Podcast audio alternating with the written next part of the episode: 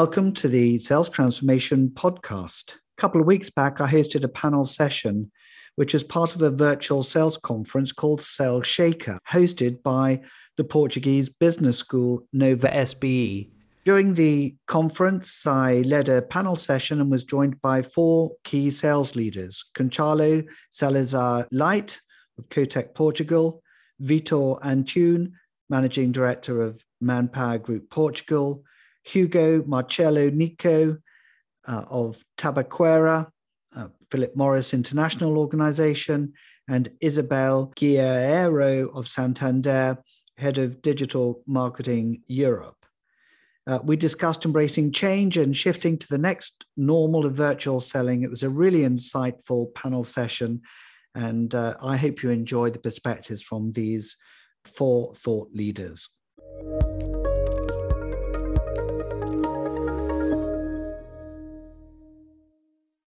Okay, well, um, I want to welcome uh, everyone to this next uh, session we have at the Sales Shaker event. Very excited to be here. Um, the topic of this session we'll explore in a bit more detail in a, in a few moments. It's uh, very much about embracing change and, and looking at the new, the new normal. Um, I just want to do a very, very brief wave, I think, from the panelists I have with me. Um, we have Marcelo. I don't know if you want to wave your hand, Marcelo. Hello, everyone. uh, we'll do some introductions later. We have Vitor with us. Uh, oh, good morning. Yeah, and we have Isabel from, from Santander. We have one panelist, sadly, who couldn't make it, Gonçalo, but uh, he'll be with us in spirit, if not uh, not in person. So, um, what I'd like to do is just share with you a few slides to begin with, and uh, to set the scene for this session. Um, I'll talk you through the agenda um, for how we intend to run the panel session.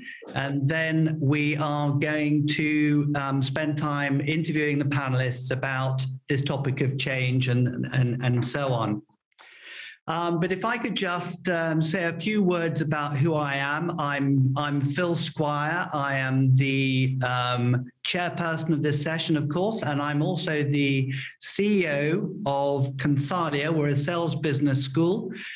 And um, in that capacity, we have a wide range of clients, um, ranging from the leisure sector to tech sector to finance and so on. And so we've had um, we've had uh, the experience of seeing how different sectors have reacted to the incredible changes that we've experienced over the last 18 months or so.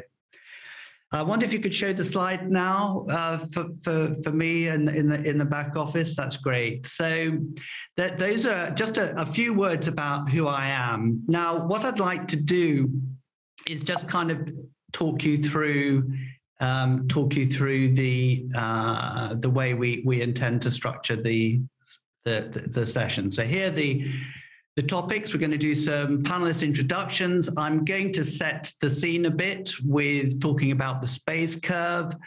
Um, and we're then going to go into some very specific uh, questions of the panelists. We've spent some time prior to this event uh, talking about their context, which I shall feed on as we go into the questions. So, this is uh, just very quickly the topics we're going to cover. Um, panelists, we're going to go into introductions um, very shortly. I'm going to invite them all to say a few words about themselves, but you can see from the titles on this slide, they're representing both um, very large companies and also we have two that are focused more in the consumer market, um, and one perhaps more focused on the business to business market. So that in itself will be, I think, quite interesting. Um, and as I mentioned before, Gonçalo sadly can't be with us. Okay, so let's uh, let's get into the meat of the topic and and and sort of setting uh, the scene.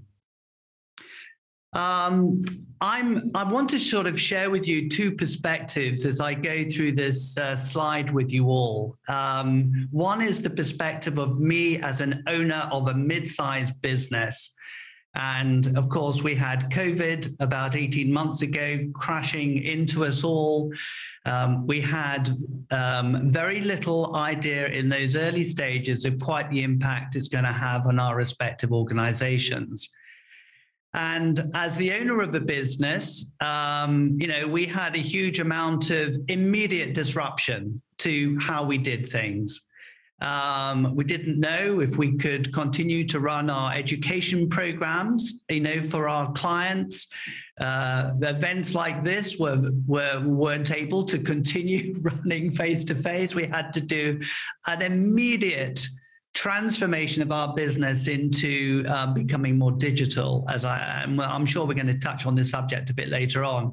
But in those early stages and this is the S of space we're a kind of in a survival stage. And I'm and and this is something that we've we've talked about with a lot of our customers. We just didn't know. You know we had to immediately look at cash flow liquidity how are we going to survive the short-term effects of the pan we didn't know how long this was going to last um, we were looking at staffing levels, and one of the immediate imperatives was actually um, stabilizing. How can we stabilize a business in a situation where there was so much change?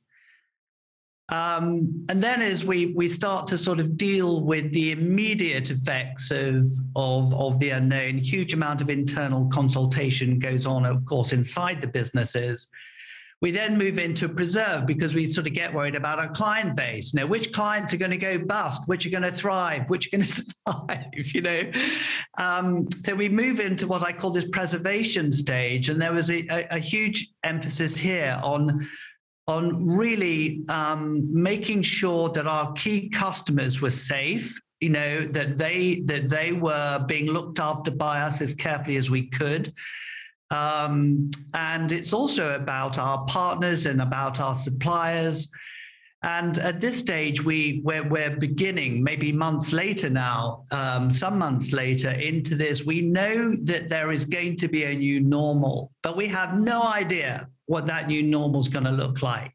Yeah, we're working on the fly in the moment, very very quickly. We know we need to transform, but how? And as time goes on, you know, we realize this is not just a three month, six month pandemic. This is something that's here for us for a longer period of time. We have an opportunity to kind of really think what we can call a new normal. You know, how are we going to change? We know we need to act. We know we need to act fast. Um, and at this point here, you know, who do we go to to help? You know, we can't do it on our own often. We have to work with suppliers, we have to work with customers. And uh, this notion here, we're probably going to gravitate to those people with whom we trust, the people that we we can work with to somehow figure out how you know what the new what the new model of working is going to look like as as we move forward.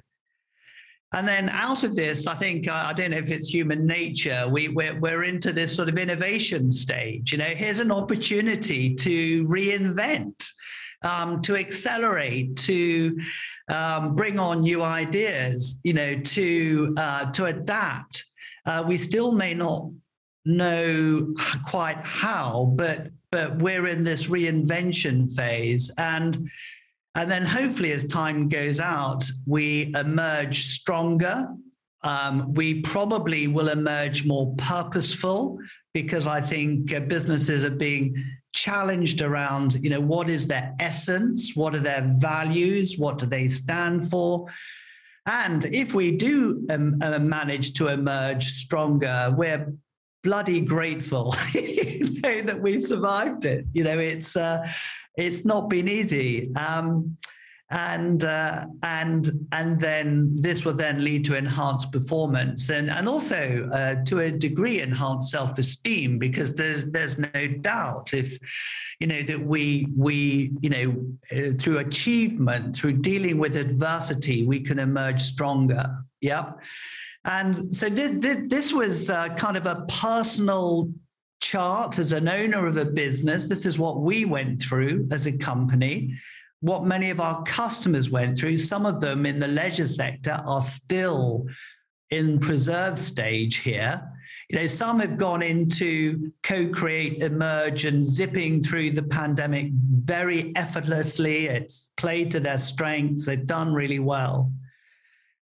And then thinking about this from a seller's point of view, I'm thinking, my goodness, we had in the early stage a lot of people trying to come up with a lot of salespeople trying to sell to us solutions that absolutely were not relevant for the period of time that we were in the change curve.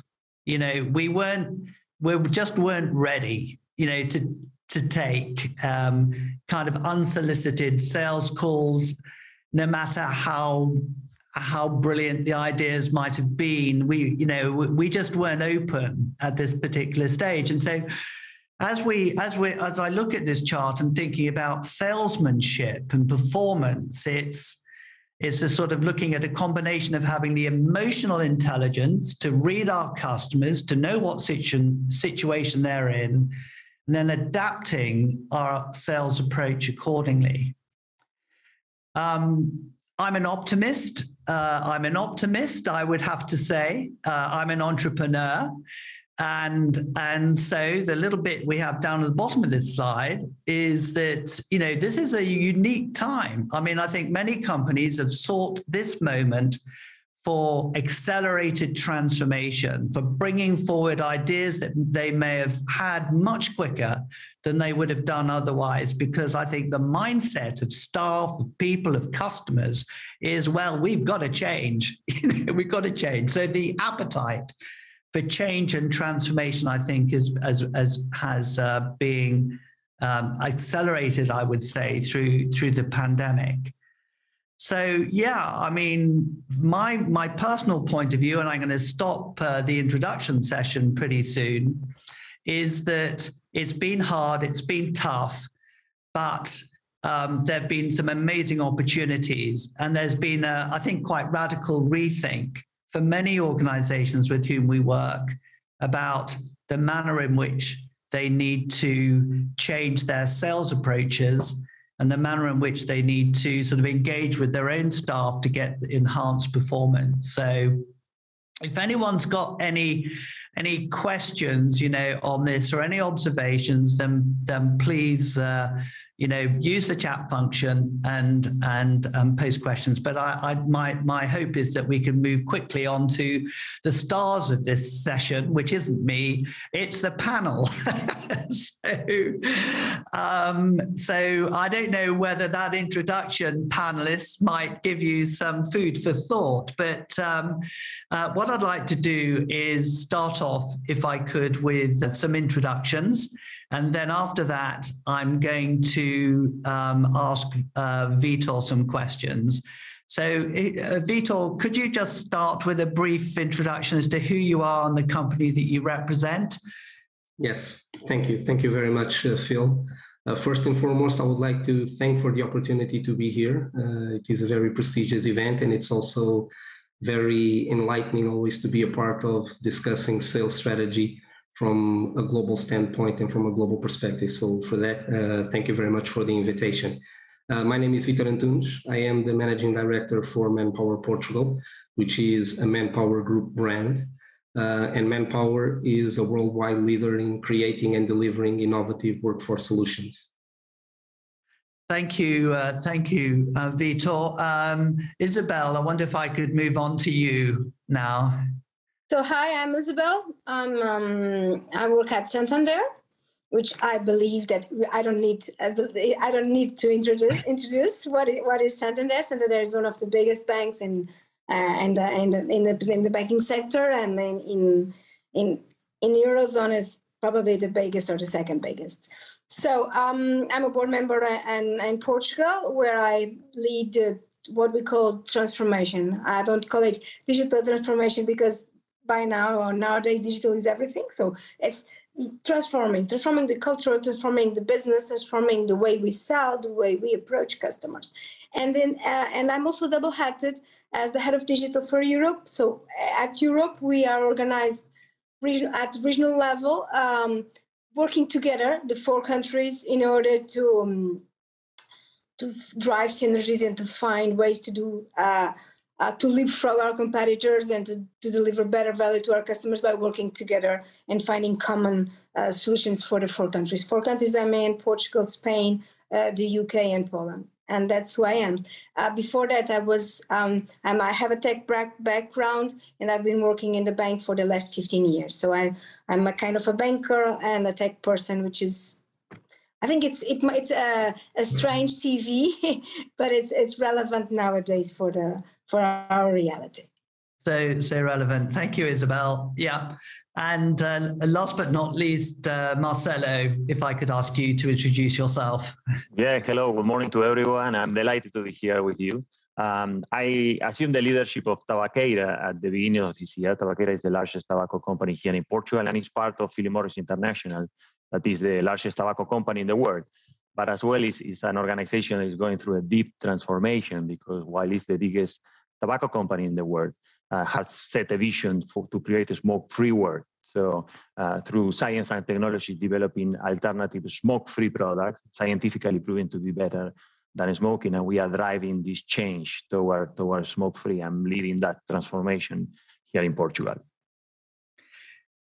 That's uh, that's brilliant. So come back to each panelist, of course, in in in, in much more depth um, a bit later on. But I'd just like to start with Vitor, if you don't mind, um, with the first questions. I, you know, I think Manpower is really kind of well placed to have seen the immediate impact of the pandemic, given the nature of the business you're in. So I wonder, Vitor, if you could just share with us, you know, what happened when the pandemic started to hit Portugal? What happened, Vitor? Well, uh, great question. What happened? Well, to be fair, I think that, um, and probably it's not not the the type of answer that you are expecting, but I think that nothing really changed um, except for pace. Uh, but with pace, everything else changed. Uh, so um, I think that when we look at um, our type of business. We are actually both a, a B2B and a B2C uh, company uh, in our different interactions with uh, candidates, associates, and clients. Um, but, but the nature of the interactions are basically quite the same. Uh, it is about understanding uh, the customer expectations. And those customer expectations, obviously, they, they determine competitive levers uh, under which every business operates. Um, when when addressing those uh, those competitive levers, we need to work on improving them, and it's, this is what uh, actually was our first concern, um, because we need to we needed to improve the processes that allowed our people to put up numbers and activities that guaranteed the achievement of sales results. So um, the first competitive lever uh, that was affected, I would say, was the delivery model that changed dramatically. We had uh, uh, an immediate decrease of face to face interactions in a business that actually thrives and lives off face to face interactions. And that also affected another competitive lever, uh, which is uh, probably the most important one, I would say, uh, which is talent and the skills that are needed to perform. So, in a nutshell, what changed is the way we work, the way we worked.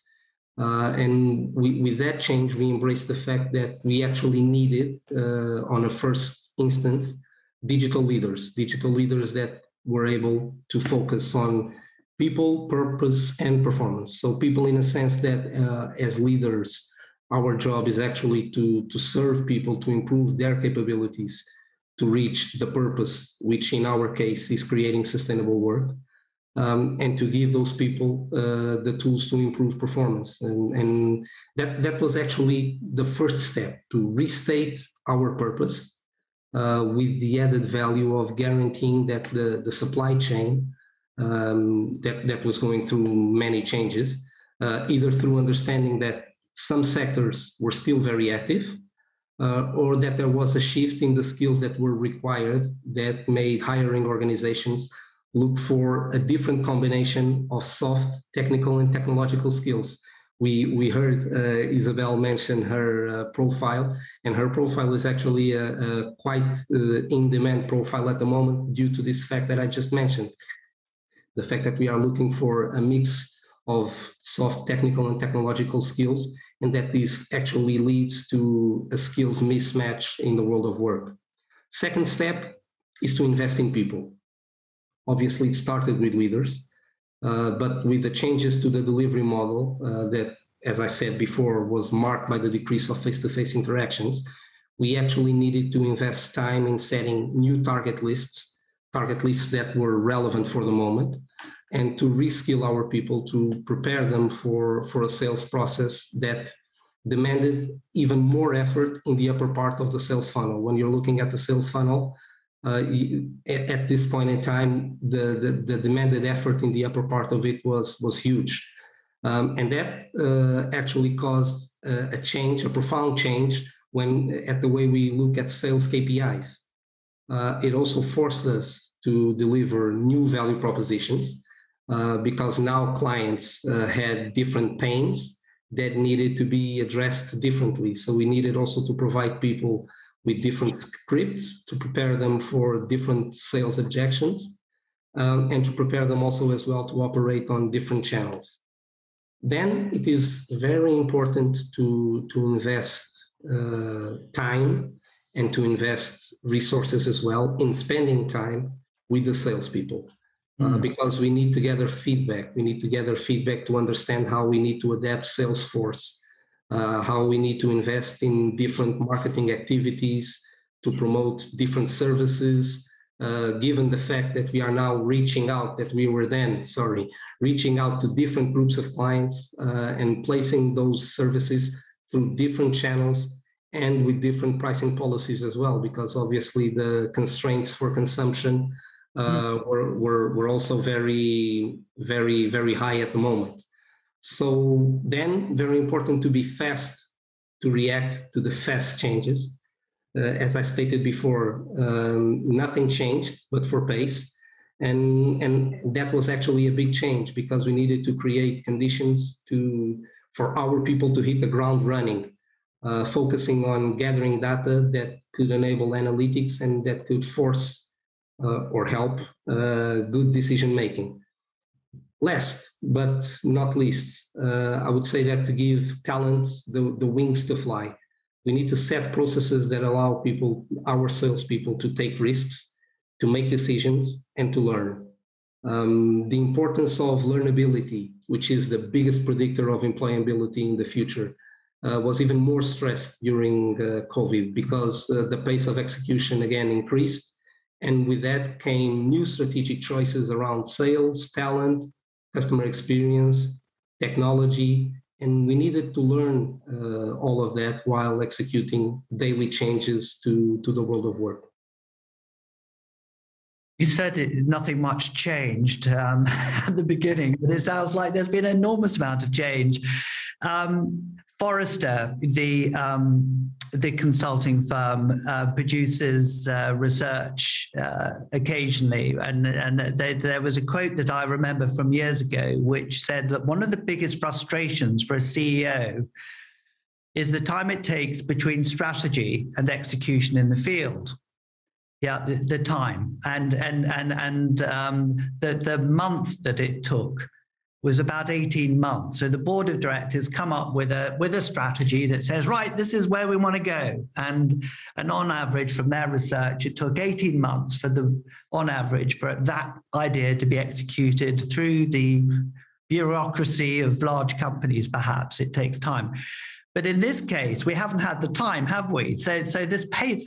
So, if you were looking at some of the critical skills that have been required you know if, if you're reflecting now on on the, some of the critical skills required to achieve transformation you know through your own organization what, what would you say were some of the, the critical attributes the, the you know what, what what what's been the magic that's enabled you to to perhaps have achieved the transformation? Perhaps you haven't got there quite yet but um, but what, what, what, what, what do you reflect on now as being one of the critical factors in enabling transformation to happen at the pace that you want it to happen? Well, uh, Phil, like I said before, and, and obviously now we don't have 18 months to plan ahead. yeah. basically, what happened is that we were planning every day for uh, for okay. new events that were always turning up every day. There was obviously also a lot of uncertainty. Yeah. And with uncertainty comes the the difficult. Uh, it becomes difficult. Uh, I'm sorry to to plan for longer terms. Yeah. Um, but to deal with that, I would say that the most important. I don't want to repeat myself, but that the most important skill is definitely learnability. Uh, learnability yeah. in the sense that um, everything changes. Customer expectations change. Uh, yeah. Their demands in terms of customer experience changes. Okay. processes changes change. Uh, operational uh, delivery models change as well. Uh, business models also change. Uh, and so with that comes the need for companies to um, constantly adapt their workforce and yeah. their requirements. Um, and you have basically two choices when that happens. Um, either uh, you become a very a, a very attractive in sourcing the resources that you need, uh, yeah. the people that you need, um, or uh, you are you become better at reskilling and upskilling your people. So what companies turn to, uh, basically they do four things, uh, which are the, the four B's for dealing with talent shortages, because this is actually what it led to, uh, which is buying, buying, yeah, um, borrowing, uh, um, building, and bridging. Building in terms of uh, investing in training. Yeah. Uh, but to invest in training, you need people that are actually able to to to understand the training and to to yeah. put it in place. So learnability is definitely the most important skill that that anyone could have when you talk about from a soft skill perspective. Yeah. But as I mentioned before, and with the changes also to the channels that we are operating under, uh, with the online being more and more present, it is critical also to have technological skills that could actually complement. So it is a difficult um, or a challenging, let's not say difficult, a very challenging profile where you need a mix of uh, creative, uh, of creativity yeah. with uh, um, methodology, uh, with technology. So I, I would say that uh, definitely learnability is the most important skill yeah. because it helps you to get all the others. Yeah, you may have come across Carol Dweck and and uh, the whole uh, growth mindset uh, that she's coined, which uh, I think is very very interesting.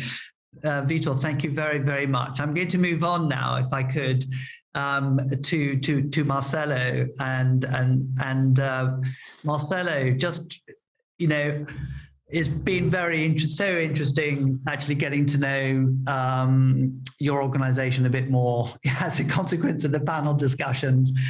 And i think you mentioned it in your introduction. You're going you were already going through an incredible transformation into this smoke free environment. And then we had which which is extraordinary when we start to see um, how the performance of the organization has changed in realizing that goal over the years. And then we, of course, we have the pandemic as an extra layer as transformation on top of a transformation that's going on already. So Marcelo, could you just talk us through, you know, how how your organization has coped with the degree of change taking place and yeah, absolutely. I think that one um, umbrella to, to all of these changes what's the purpose? What's the purpose of the organization uh, what you are trying to achieve for your organization and for the sales forces as well? So what's, what's that vision that is set by by the organization? And then change happen inside. Change happen for many reasons. And we have a drastic change with a fast pace of, of change happening because of the pandemic. But change happened across but the main thing is to have a clear purpose, a clear vision. In the case of, of PMI, it was in 2016 that our CEO set the new vision for the organization and, and clearly said, uh, we are going for a smoke-free world. We have developed through science and technology alternative products that are scientifically proven to be better uh, than continue to smoke. Uh, and we are going to, to pursue that aim. But imagine this is coming from a tobacco company that at the time was selling 800 billion cigarettes and our CEO was saying cigarettes will become obsolete. So imagine the amount of change uh, that that was driving within within the organization, and and it was a vision that actually, when I look at it five years down the line, it it, it had proven to to work. 25% of our net revenues on PMI are coming from smoke-free products, and by 2025 we expect that to be 50% of the net revenues of, of the organization. Um, and and that those products are better is not just said by our CEO, uh, the science behind behind these alternatives. Uh, the Food and Drug Administration in the in the U.S. just approved the commercialization of IQOS because uh, helps uh, public health. So there's, there's a big aim, uh, there's, a, there's a higher purpose of, of our uh, commercial team driving towards creating a smoke-free world. When the pandemic hit, clearly our frontliners that were working with retailers and with consumers needed to work remotely. So from that face-to-face interaction that Vitor was talking, uh, we needed to work from home. So there was a massive acceleration of the of the digital tools and the digital skills that were referred both by, by Isabel and, and Vitor.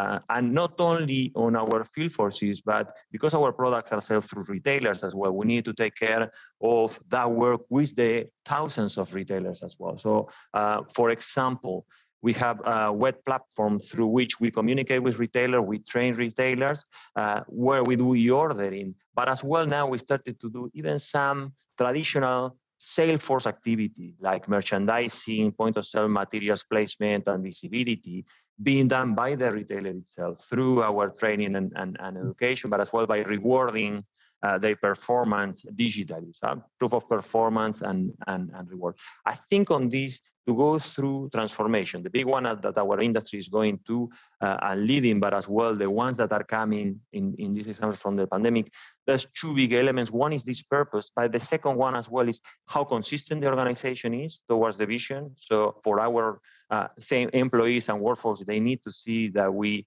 uh, walk the talk, but also all the elements of sustainability what is the impact of this organization uh, in society? What is the impact of this organization on the use of resources as well? And I think this element combined with um, how we work with our employees. So uh, gender balance. So for example, Tabaqueira is the first organization in Portugal to be certified equal salary. So male and females are paid the same uh, amount for the same uh, type of show with, with the same performance, for example. Or what I was surprised when I joined Tabaqueira at the beginning of the year, coming from another PMI affiliate, is our factory in Sintra is from 1962. So it was, was from the government, then was privatized. Uh, the factory increased the exports last year, so with a record of export and increased by 300 employees, Tabaqueira in total on the last three years. But actually, is the third uh, affiliate in PO factory in PMI to be certified carbon neutral. The factory in Sintra is carbon neutral. We have reduced by 70% the CO2 emissions from 2010 uh, till now, and was as well the first factory to be awarded for the use of, uh, of water. And while these things seem not that much related, uh, but to build resilience and, and believe in the organization and have drive from the commercial forces, that purpose needs to be clear. And the behavior of the organization at large as well uh, needs to be uh, consistent. And, and that is what helps as well our field forces and our trade partners to support the journey, even in front of the adversities that we were facing in the last 18 months. Mm-hmm. I don't think we are going to go back to the way we were working before. Uh, this digitalization, this transformation is actually uh, happening on the ways uh, we work. For example, our offices in Sintra as well, we just re- restructure them to be more of a creative, collaborative space. And, and employees will have the flexibility to work either from home or from the office with, with, with a mix, in a mixed way there's a massive transformation that is happening and is here to stay clear. Mm. Really, have you seen any attitudes towards your products from consumers as a consequence of the pandemic? Have you seen an upturn in, in business in any way? Um, um, because I think with the, with the, uh, and certainly with your purpose and with your vision, which I know a lot of your selling activity is around advisory services, isn't it? Through your you know through your outlets, through your channels that you run yourself. Have you seen that the, the pandemic has helped or, or hindered, you know, you in that sort of objective? Uh, on this, I will be I will be uh, paraphrasing Victor. Like the business continues, right? It just continues in a in a different form. Yeah. We we when we talk, we talk only to adult smokers. So our products are, are better alternative smoke-free products, but yeah. uh, are not risk-free. So we just commercialize and communicate this product yes. to adult smokers that otherwise will smoke, and we do it through retailer, through our Consult, yeah. when you talk consulting, is because moving a person from smoking to stop smoking by switching to an alternative product is a journey actually. So we were supporting them physically. Uh, we needed to do it remotely. Now it's a mix. But for example, we needed to close our uh, direct retail spaces, and, and that was, was digital. Now uh, they came back. In terms of impact on the business, actually, was just an adapting on the way of working, but uh, the business just continued. There was not acceleration or, or any slowdown okay. Uh, on consumers. That's uh, that's really um, really interesting to hear. Okay, lovely. Thank you very much uh, for that. And and I think this topic of resilience that you mentioned, and you linked it back to um, purpose, um, which is a a very in, you know interesting uh, theme. We we we had someone on on a on a podcast recently a doctor who studied resilience in in slightly deprived children and they did a study in Hawaii of 800 children from deprived backgrounds and so a third of them succeeded in life a third of them stayed roughly the same and a third of them went backwards. And um, the conclusions from this study was was the importance of purpose in lives and which led to resilience. And uh, mm-hmm. it's very interesting that you should uh, talk about um, the importance of purpose. Um, brilliant, um, Isabel. Can I can I move on to you now? Um, I would imagine that you know consumers still need money, no matter whether there's a pandemic or not. Um, but uh, how have how has Santander seen the pandemic hit the organization. And perhaps you could describe it from a consumer point of view first, and then perhaps we can explore the topic from a sales approach um, uh, after, afterwards. From a, um, as um, as a consumer myself, uh, and and um, I think uh, a privileged observer of what happened.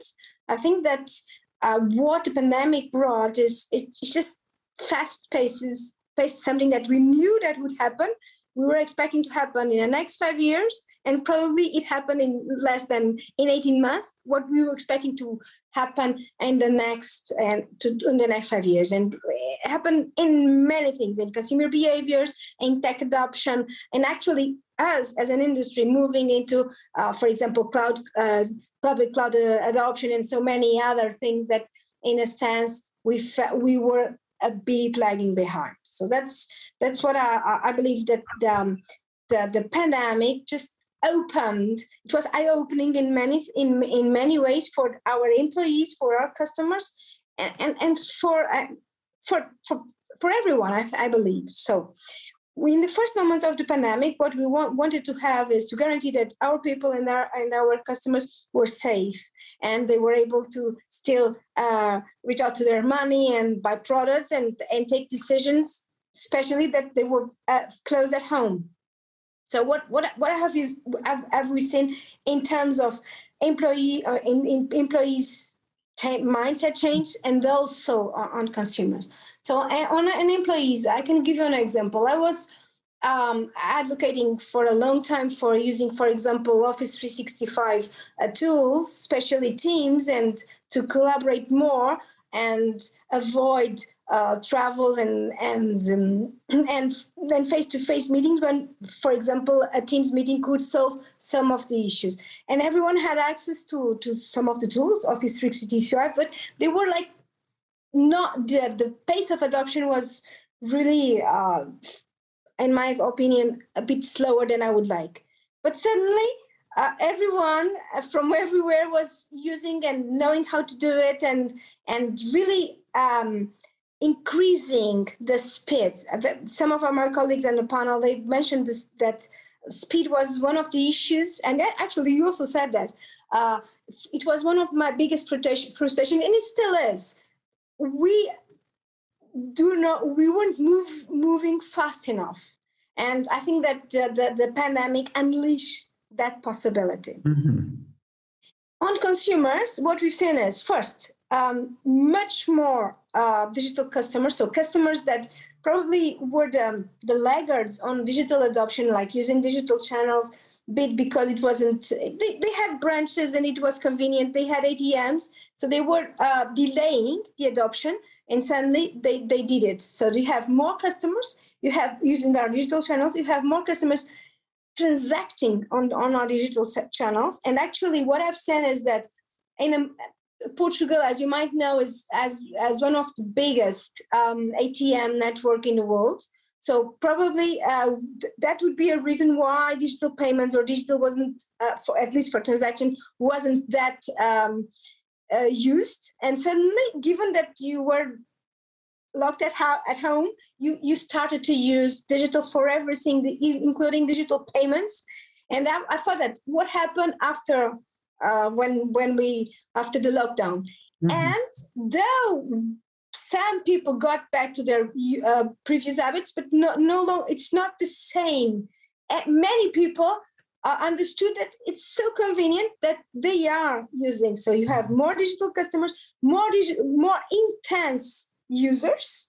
And more than that, now you're seeing that people that before that they were a bit afraid of adopting, for example, e-commerce uh, and, and buying online everything, be it retail, being be it financial service, and suddenly they were using it. And as you might know, the, the, pandemic, uh, the, the savings they increased a lot. So we've seen a peak on savings and the, the buying financial products through digital channels. We already had the journeys, but uh, we uh, were assisting like early adopters and not majority of people. Mm-hmm. And now we're starting to see that probably that's something that already happened in retail or already happened in some of the countries. And here it wasn't happening as fast as we thought. For example, in Spain, the similar experience. UK was was was faster because the country in itself it was well, more developed on, on that on, on that sense but mm-hmm. uh, i was really surprised on the on the on the on the speed of adoption that's i think that the main message is that people uh, get rid of some of their fears and they they jumped in and i don't believe that they're going back so, do you, do you have a concern that the without the um, from from a selling point of view now, you know, from a selling point of view, um, that because you don't have that interaction so much at a personal level with customers, it's digital. Um, that you may potentially miss out on the opportunity for cross selling, um, for upselling, or whatever it might be. That you're missing that uh, sort of personal connection, which is often quite important for selling. Well, I think that personal, uh, you have to have an omni omni-channel approach. I don't think that uh, we are ready for a full digital approach. I think that we have to have in some products, on simple products, digital would will be the answer. But in some levels, uh, yeah. and actually, I I I I had I we, we ran a survey and I interviewed several cust- many customers, uh, yeah. not hundreds, but at least tens of customers, and I understood that in in their journeys, uh, at least on the most complex ones, they always wanted to have someone, a human, on their interaction. Yeah. And I understand for from a cross-selling perspective, you need to excel much better on your journeys, given that part of your interaction won't be uh, uh, done using the, by having the help of, of, of, a human being. So I think it, it's it, it makes it even more com- uh, make makes everything um, you you need to be much simpler and by being much simpler it's way uh, more much more complex. But i think that we'll we'll we'll do it. It's it's not as uh, you, you, data we are a very rich uh, industry in terms of uh, our environment is a very rich data environment. And i think that by leveraging data we will be able to uh, to solve some of the the issues that might arise by not having a human being. But I believe I, am not a believer that uh, digital will replace everything, and I think that uh, we'll we will keep. Uh, bankers are here now, and we'll keep. They'll be here uh, in the future. In yeah. the future. Yes. Well, I started my career in banking, so so um, quite nice to hear you say there's a future in banking. I, have an affinity with the sector, but can I? Um, Gonzalo's not with us, but Gonzalo on our prep call, as as uh, Vitor may recall particularly, he talked about this notion of relationship capital, and in connection with with um, customers. So I, I, this is a, an open question to all of my my panelists here, so to answer as you see fit. Do you believe, as a consequence of the pandemic, that the the, the relationship capital has improved or decreased as a consequence of the pandemic? If I may, yeah. Um, uh, I think there are actually two sides uh, to, to, that. I think that uh, one, um, it naturally decreased in the beginning, but with that decrease, the importance of it and the impact of it actually increased dramatically. So um, I think that um, for as long as we have um, human beings uh, making consumption decisions, um, the human skills uh, are actually the ones that are always going to make a difference yeah. and more and more and and like like isabel mentioned and i'm sure that also in in, in marcelo's case it is the same as well more and more uh, the the human interaction uh, is um, is seen as positive impactful and value adding uh, for for other humans. This does not mean that uh, digital is not important or that there is not a place for digital. I think that um, on the other hand, what it means is that uh, we can walk hand in hand and use digital and technology to enhance our human skills and our capability to interact with each other. Um, so I think that um, relationship capital uh, is definitely more and more uh, a decisive skill, a, a key uh, success factor in, in every business. Um, I agree with Victor. I'm, I'm sorry. I'm sorry, Marcelo. I don't know if I, I agree with Victor. I think that uh, actually, I think that the relationship capital it increased by with the pandemic because people understood that we we must live together and we must work together um, into this into a common goal. And actually, uh, having uh, the vaccine so early, it, it's it's a proof of, of of the importance of relationships and working together. But uh, I think that what uh, and uh, um, what I, I, what we've seen, and actually, in my, I believe that we've proved is that digital could it's an ally for for human being for for humans because you can get rid of uh, um, uh, um, tasks that are, aren't relevant. Uh, so tasks that are um, they don't have high value, they have low value, and you release people, release your your your people to high value uh, tasks in which in my opinion part of them will be uh, relationship uh, related okay um, Mar- marcelo i wonder if i could ask you to uh, comment yeah, no, absolutely, and I agree with both things that were said. I think that this uh, relationship capital actually was needed more than ever due to the pandemic and the uncertainties that are related to that, right? So you you want to be close as much as you can as the people that that you know you feel yeah. comfort right and, and and that relationship with your partners with your clients that's that's a fundamental one uh, the beauty of the current situation is that it's complemented by as isabel was saying technology and digitalization so the less added value activities can be digitalized and and and we as well so that that shift from not using 360 or Teams to use it, maybe overusing currently. So we are balancing it back. But it's an, even in the relationship with uh, our trade partners, for example uh, I was mentioning how some of the basic activities of merchandising visibility that was yeah. requiring a lot of time of the field force. Drive over there, park, get there, and, and do it. Now we ship to retailers, they do it for us, and we reward them for it. And the time of our field forces, when it's presential, is precious, and they are using it on, on that big relationship. And it's what we are calling uh, liquid workforces, right? So I have a, but it, it goes with what Victor said, you need to prepare, you need to upskill our field forces um, to be able to work digitally and, and physically and to work in more than one channel at a time. We are, we are doing it currently, but it's giving us an, an, an advantage. We are able to uh, work better with the trade partners and we are always as well with the same forces to reach more than we were able to do it before.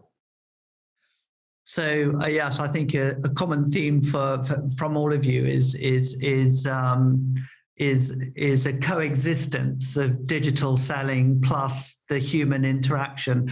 I must admit, I'm slightly concerned about the um, particularly in a B2B environment, and it, it, might be not so much in B2C, but you could tell me if I'm wrong in this, is, is the creativity that you get from being with people in a face-to-face selling situation.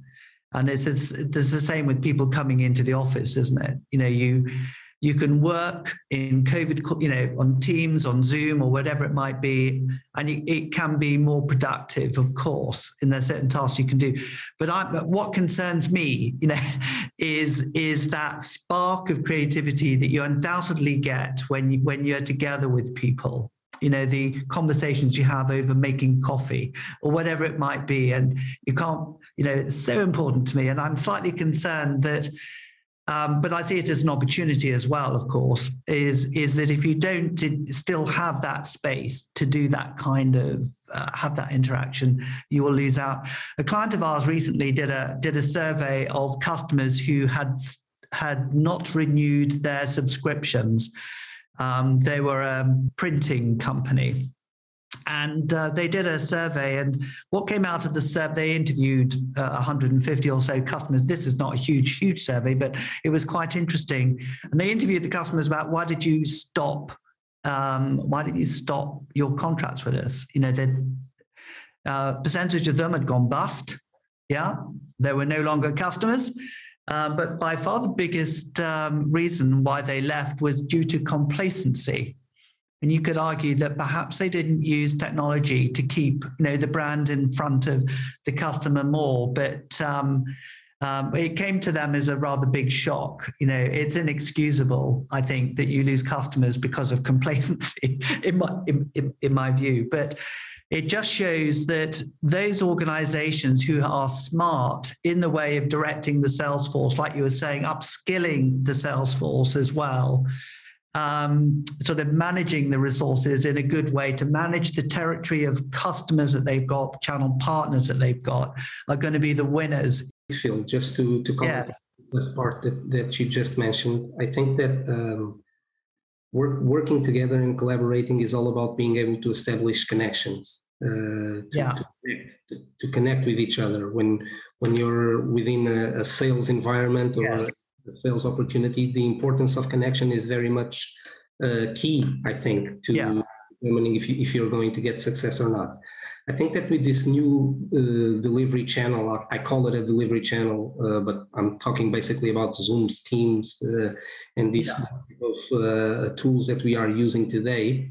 I think we have a huge opportunity to understand how we can improve our power to connect with these tools, to connect with each other yes. and with these tools.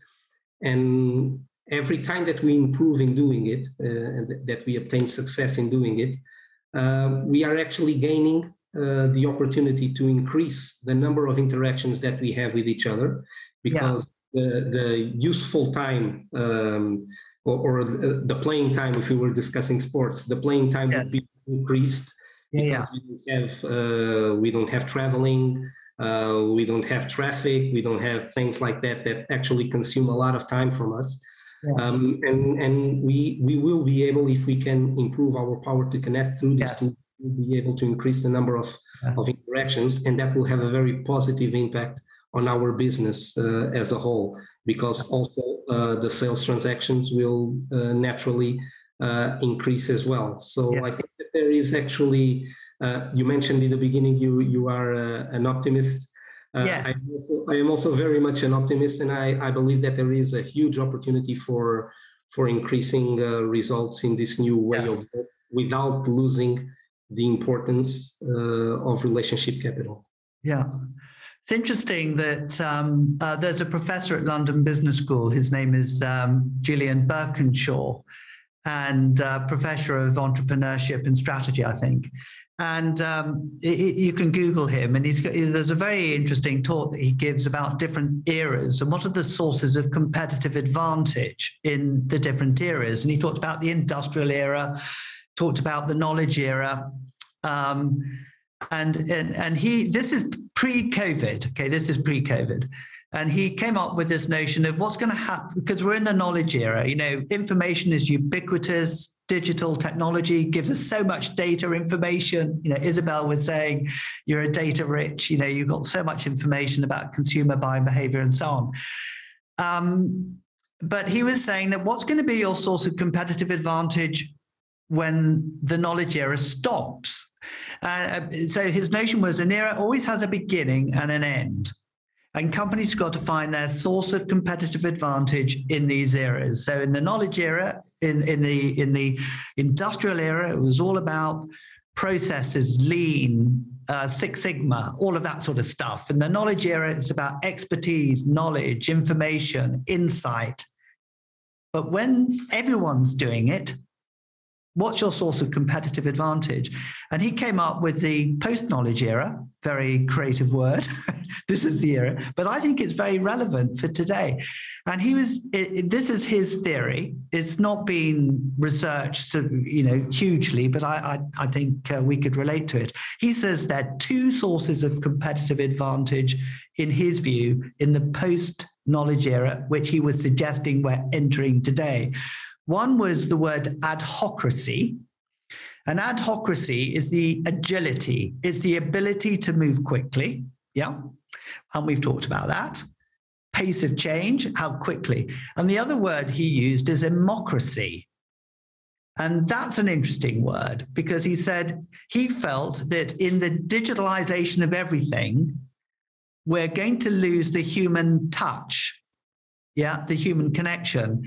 And he felt that companies that would survive in the future are those, through whatever means at their disposal, is able to bring the emotional attachment of their brand to their consumers. And it's so interesting to hear what Marcelo was talking about earlier.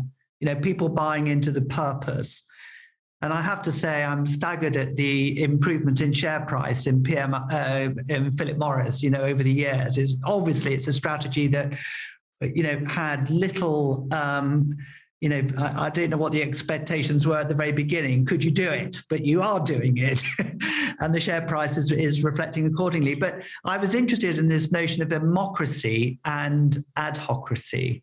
I don't know if you've got a comment about that, uh, Isabel, Marcelo, Vitor, whether you think that kind of does that does that sound interesting for you, or do you think it's uh, it's, no, I, academic uh, bullshit or whatever you'd like to call it. yeah, um, um, some some words are a bit like buzzwords that everything everyone goes on this on that direction. Yeah. But I believe that younger generations um, they want to work and they want to use brand to work with to, to, to companies and w- use brands that they feel they have a purpose. I yeah. think that um, it's no BS. It's it's really relevant. Um, yeah. So uh, and um, actually, one of the ways to attract talent is when you more than selling them a salary, you tell you you create a purpose around working with with in, yeah. in this company. So yes, I do believe um, though it it uh, it's a bit fluffy, I do believe that this is um, the post knowledge era where um, brands need to uh, create um, their brand value depends heavily on how they they behave not only from a financial perspective but also from a, uh, the social impact they have. Yeah. You know the esg um, uh, bet is, is is really important. And and i think that at least for the younger generations uh, the ones that are on 10 20 30 and even the youngest this is absolutely fundamental and brands that do not do not recognize the relevance of this. That just focus on on the financial impact of their uh, of their company. They they they want they will have they will struggle. That's my view. Yeah that's interesting. I don't know about the others, whether you'd want to comment on that. I know we've got two minutes left or so, or a minute and a half left of the session to go. But um, um, yeah, any any any further thoughts to add, Vitor? Well, I would say that uh, definitely uh, and let's call it agility. Agility, yeah, let's call it agility. it's definitely very important, and it becomes even more important when you are uh, competing in highly competitive environments. Yeah. Um, so um, that that's that's definitely key. It's been key for a, a, long time, and it will remain key because there is always room for improvement uh, in the future. Um, in terms of emocracy, uh, I would say that that that like I said before is what always makes the difference when you are yeah. selling when you are buying. So uh, uh, I definitely completely buy into both of those buzzwords. Take a look at Julian Birkinshaw. It's really, he's, a, he's a great talker as well. Uh, Marcelo, if you want to add any more comments to that. No, I just agree. I just agree with, you, with both. And, and, and, and actually, I, I have seen it as well on. on oh, have you? Oh, great. No, yeah. well, the thing is, what Isabel was referring, right? When we change the when you think on employability in a tobacco company, is there's yeah. always a, a, challenge, right? And it used yes. to be and continues to be. But when you explain what we are trying to do and the people interact with us, then yeah. it significantly changes the kind of talents that are yeah. working for us. So I can absolutely tell you I have experienced that. So, okay, I think we've we've come to the end of our session. Thank you so much. Um, it's been a delight to to work with you, and uh, thank you, Sales Shaker, for uh, enabling this session to happen. So, thank you very much. So, what's your selling approach like? Are you selling in a way that your customers want to be sold to? From our research, only 10% of salespeople sell in a way that customers want. But what do customers want when they're being sold to? It's no secret that here at Consalia, we've embedded the sales values and mindsets that customers want to see in salespeople into everything we do, from our sales business school through to our sales transformation offering. So, how do you know whether or not you've got them? We have a very simple mindset survey to see if you possess these key values. It's really straightforward to use, will only take a few minutes to complete, and you'll be sent your results straight after. You may be just a bit surprised at the results yourself.